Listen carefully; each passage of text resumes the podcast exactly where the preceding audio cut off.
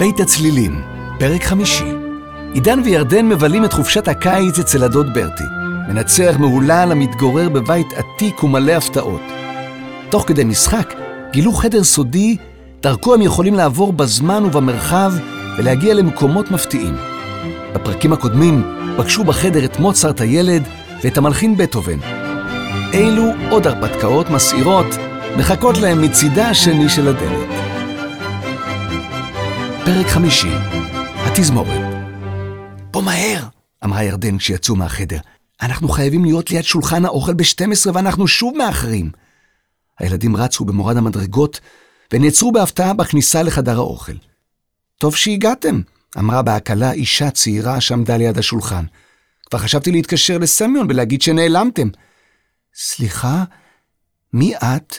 שאלה ירדן. אמילי, ענתה הבחורה. אני מנקה כאן. בדרך כלל בימי רביעי, אבל סמיון התקשר וביקש שאבוא לשים עליכם עין. הוא לא סומך עלינו? נעלבה ירדן. בצדק, מלמל עידן מאחורי גבה. הוא פשוט חשב שאולי תרגישו לא נוח בבית כל כך גדול שאתם לא מכירים, חייכה אמילי. הוא ביקש שאוודא שהגעתם בזמן לארוחה. לא יודעת למה הדוד שלכם כל כך מקפיד על זה. קצת מוזר, אבל למה אפשר לצפות ממישהו שגר בבית הרדוף? בית רדוף? שאל עידן בעניין. אוי, אמילי הניחה יד על פיה, לפעמים אני פולטת שטויות בלי לחשוב. זו סתם שמועה בכפר, עוד מאז שההורים שלי היו ילדים. למה הבית רדוף? שאלה ירדן. היא התיישבה ליד השולחן ולקחה כריך. עידן היה כבר בכריך השני, וגם אמילי הצטרפה אליהם. אז אמרת שהבית רדוף, אמרה ירדן. סתם שמועות, אמרה אמילי, הוא לא באמת רדוף.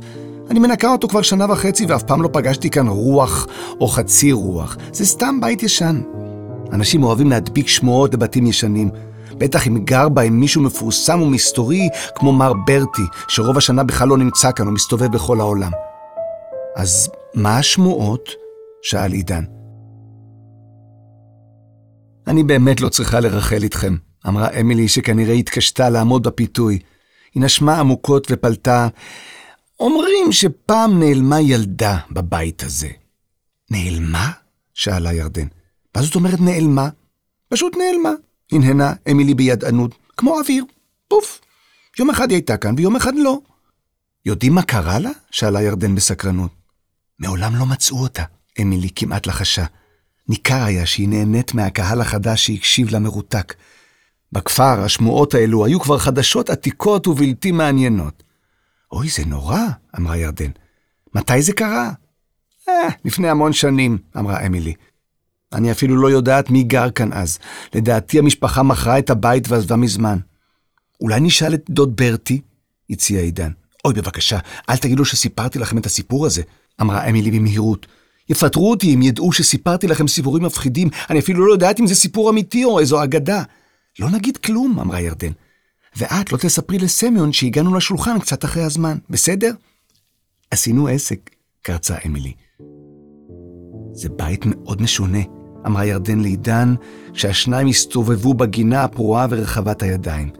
חדר שחוזרים בו בזמן, ילדים שנעלמים בבית ומופיעים בתוכו, מה הקטע? אני חושב שמתישהו בכל זאת נצטרך לספר למישהו על החדר. בטח גם דוד ברטי ישמח לפגוש את בטהובן ואת מוצרט, אמר עידן. צריך לחשוב על זה, אמרה ירדן. מה אם יחליפו את המנעול, ואף פעם לא נוכל להיכנס לשם יותר? אתה חייב להודות שהיה לנו הרבה מזל עם המפתח. ירדן! עידן! נשמע קולו של סמיון. איפה אתם? אנחנו כאן! קראה ירדן. ליד המזרקה! סמיון הציץ מבעד לשער הקטן שהוביל לגינת המזרקה הקטנה שגילו הבוקר. כמה נעים פה, אמר. מוצל וקריר. אתם יכולים לשתות את המים האלה, הוסיף, כשהוא אוסף מעט מים בידיו ולוגם אותם בהנאה. אלה מי מעיין שמגיעים לכאן למזרקה. מגניב, אמר עידן בהתפעלות, ומיד נישא את המים גם הוא. טעימים, קרא. ביליתם בגינה את כל היום? בעיקר, אמרה ירדן. שיחקנו קצת גם בבית. איך הייתה הנסיעה? מיהרה לשנות את הנושא. מצוינת, אמר סמיון. הדוד שלכם הולך לנצח על קונצרט נהדר שיתקיים בסוף השבוע. הוא מזמין אתכם להצטרף אלינו. לקונצרט? עידן האבה מעט את פניו. הסימפוניה השביעית של בטהובן. אמר סמיון. בטח שמעתם על בטהובן. אנחנו מכירים אותו טוב, אמר עידן. אאוץ'! סליחה, עידן, בטעות אה, דרכתי לך על הרגל, אמר ירדן ושלחה בו מבט מאיים, כדי שלא ימשיך לדבר על היכרותו האישית עם בטהובן. נשמח לבוא, אמרה לסמיון. זה יהיה משהו משהו, אמר סמיון, ואתם תוכלו להיכנס מאחורי הקלעים, לפגוש את הנגנים, לראות הכל מקרוב.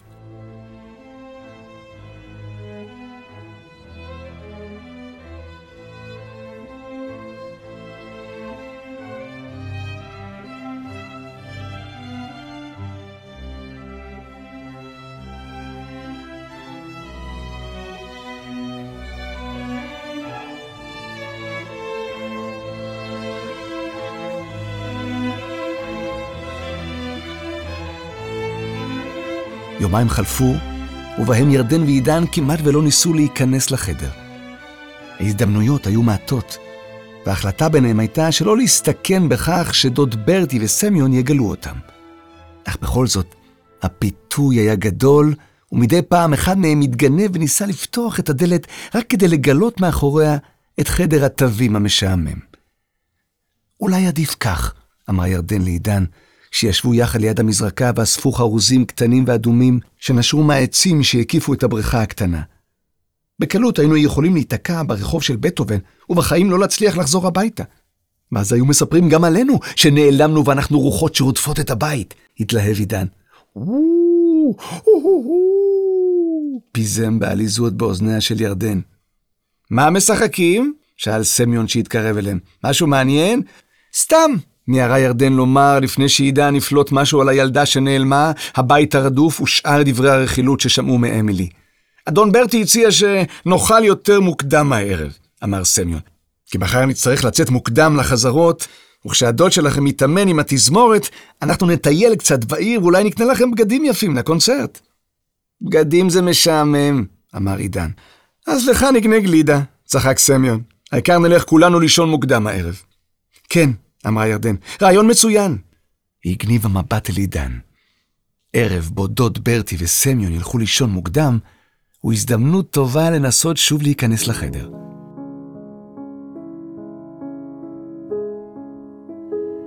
אתה חושב שהם כבר ישנים? שאלה ירדן את עידן, אשר חזר משליחות ריגול במסדרון. הם ישנים בוודאות, אמר עידן בביטחון. תראי מה הבאתי. הוא הניח על השולחן לחמניות, כמה תפוחים ובקבוק מים. בשביל מה זה? שאלה ירדן. הרגע אכלנו. ליתר ביטחון, אמר עידן. אני לא מתכוון להיתקע שוב באיזו ארץ עתיקה בלי אוכל. יש בזה משהו, הודתה ירדן. עידן לקח את תיק הגב שלו ומילא אותו בצידה. השניים יצאו למסדרון ופסעו בשקט לחדר התווים. מתוכו נשמעה מוזיקה. הם שם! אמרה ירדן. רטט של התרגשות עבר בה. הרגע הזה בו עמדו מחוץ לחדר ופשוט ידעו שמעבר לדלת נמצא עולם אחר ומופלא, היה כל כך מרגש. קדימה, אמר ירדן, איפה המפתח? עידן סובב את המפתח ופתח את הדלת. להפתעתם, לא נפתח בפניהם בית עתיק כלשהו, אלא אולם גדול מאוד. זה לא נראה כמו אולם עתיק במיוחד, אלא כמו אולם רגיל של הופעות.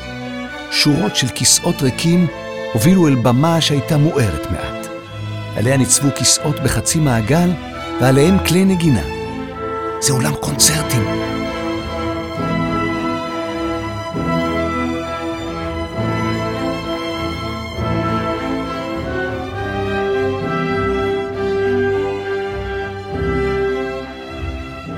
אין כאן אף אחד, לחשה. אז מי זה מנגן? שאל עידן. מוזר, אמרה ירדן. בוא נרד למטה ונראה מה קורה שם. השניים פסעו במורד המדרגות החשוכות לכיוון הבמה. ככל שהתקרבו יכלו לשמוע ויכוח בין שני קולות גבוהים וצפצפניים. נמאס לי להישאר תמיד מאחור, צווח אחד מהם.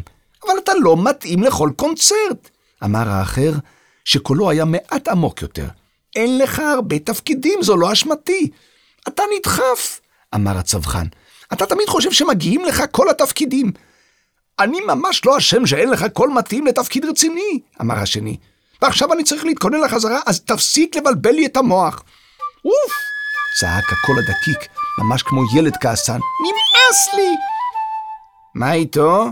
נשמע קול מאנפף מצד הבמה. הוא עוד פעם עושה הצגות. מי זה מדבר? שאל עידן את ירדן בתימהון. אין כאן אף אחד.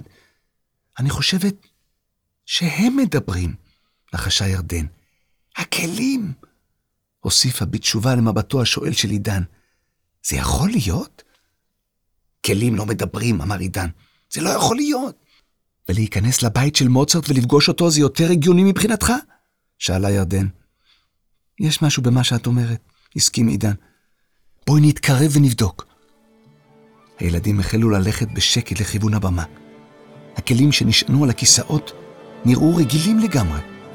לא היו להם עיניים או פה, אבל בתוך השקט באולם ניתן היה לשמוע בבירור קולות שנשמעו קצת כמו נגינת סולמות או כיוון כלי, וכשהקשיבו היטב יכלו להבחין במשפטים שהוחלפו בין הכלים. כמה זמן יש לנו? נשמעה נשיפה מתפנקת של קלרינט. בערך חצי שעה. ייללה ברכות הוויולה. הם הלכו לאכול צהריים. המנצח הזה מאוד תובעני, אמר בקול עמום התוף הגדול שעמד מאחור. המנצח הקודם היה פחות קפדן. הוא היה פחות מנוסה, אמר בחדות הכינור בשורה הראשונה. המנצח הזה מבוגר ומצוין, זה כבוד גדול שהסכים לבוא להחליף את המנצח הקודם ברגע האחרון. אבל עכשיו יש עוד חזרות. התלונן בקול מצלצל הכלי שנזף לפני כמה דקות בצווחן הדקיק. עכשיו שהתקרבו, יכלו עידן וירדן להבחין שמדובר בחליל צד. הייתי שמח לי קצת מנוחה לפני הפרמיירה, הוסיף. אם הוא כל כך עייף אני יכול להחליף אותו. שמעו הילדים את הקול הדקיק ממש לידם. הוא הגיע מחליל קטן שהתגלגל אליהם לקצה הבמה. אתה מדבר אלינו? שאלה ירדן בזהירות. כן, אמר החליל הקטן, אליכם. זו הפעם הראשונה שכלי נגינה מדבר איתי, ציין עידן. זו הפעם הראשונה שבן אדם שומע אותי, אמר החליל.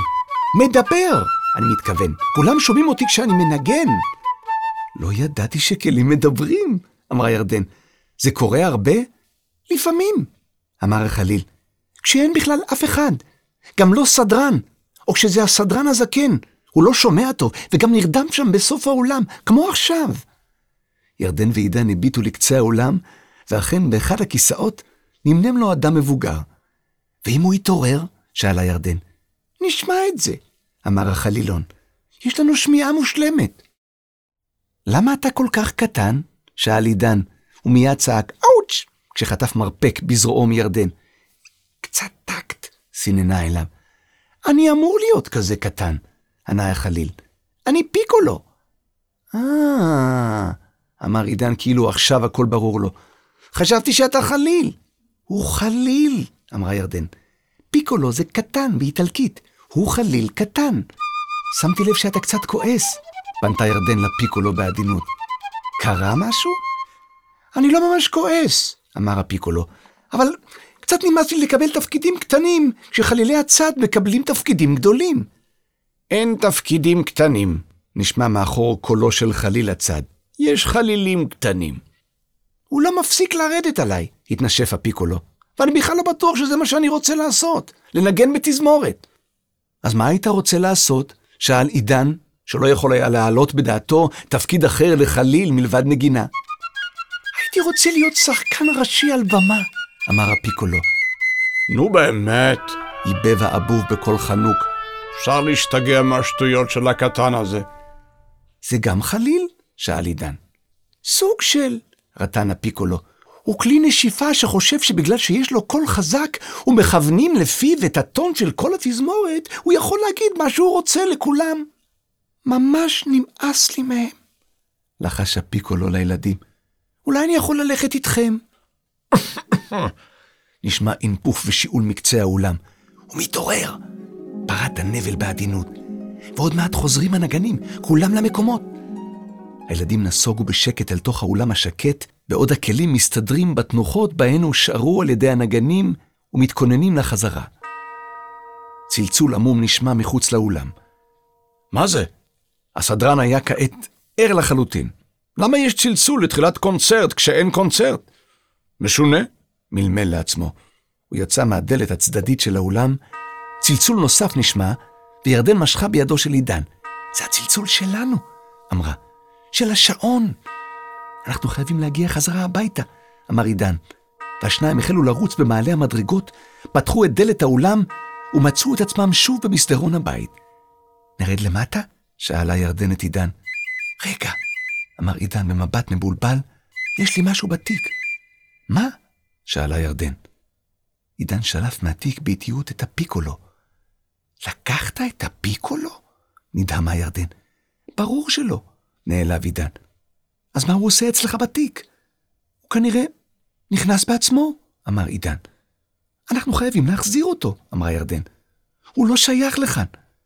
היא פתחה את הדלת, אבל האולם כבר לא היה שם, רק חדר התווים הקטן. אני חושבת שהוא יצטרך להישאר איתנו בינתיים, אמרה לעידן. תשאיר אותו בתיק ליתר ביטחון. גם מחר, כשנלך לקונצרט? שאל עידן. חס וחלילה, אמרה ירדן. אם מישהו יראה אותו בתיק שלך, יהיה קצת מסובך להסביר מה הוא עושה שם. נהיה חייבים למצוא דרך להחזיר אותו מתישהו, אמרה ירדן. אני מקווה שנצליח לחזור לחדר בקרוב.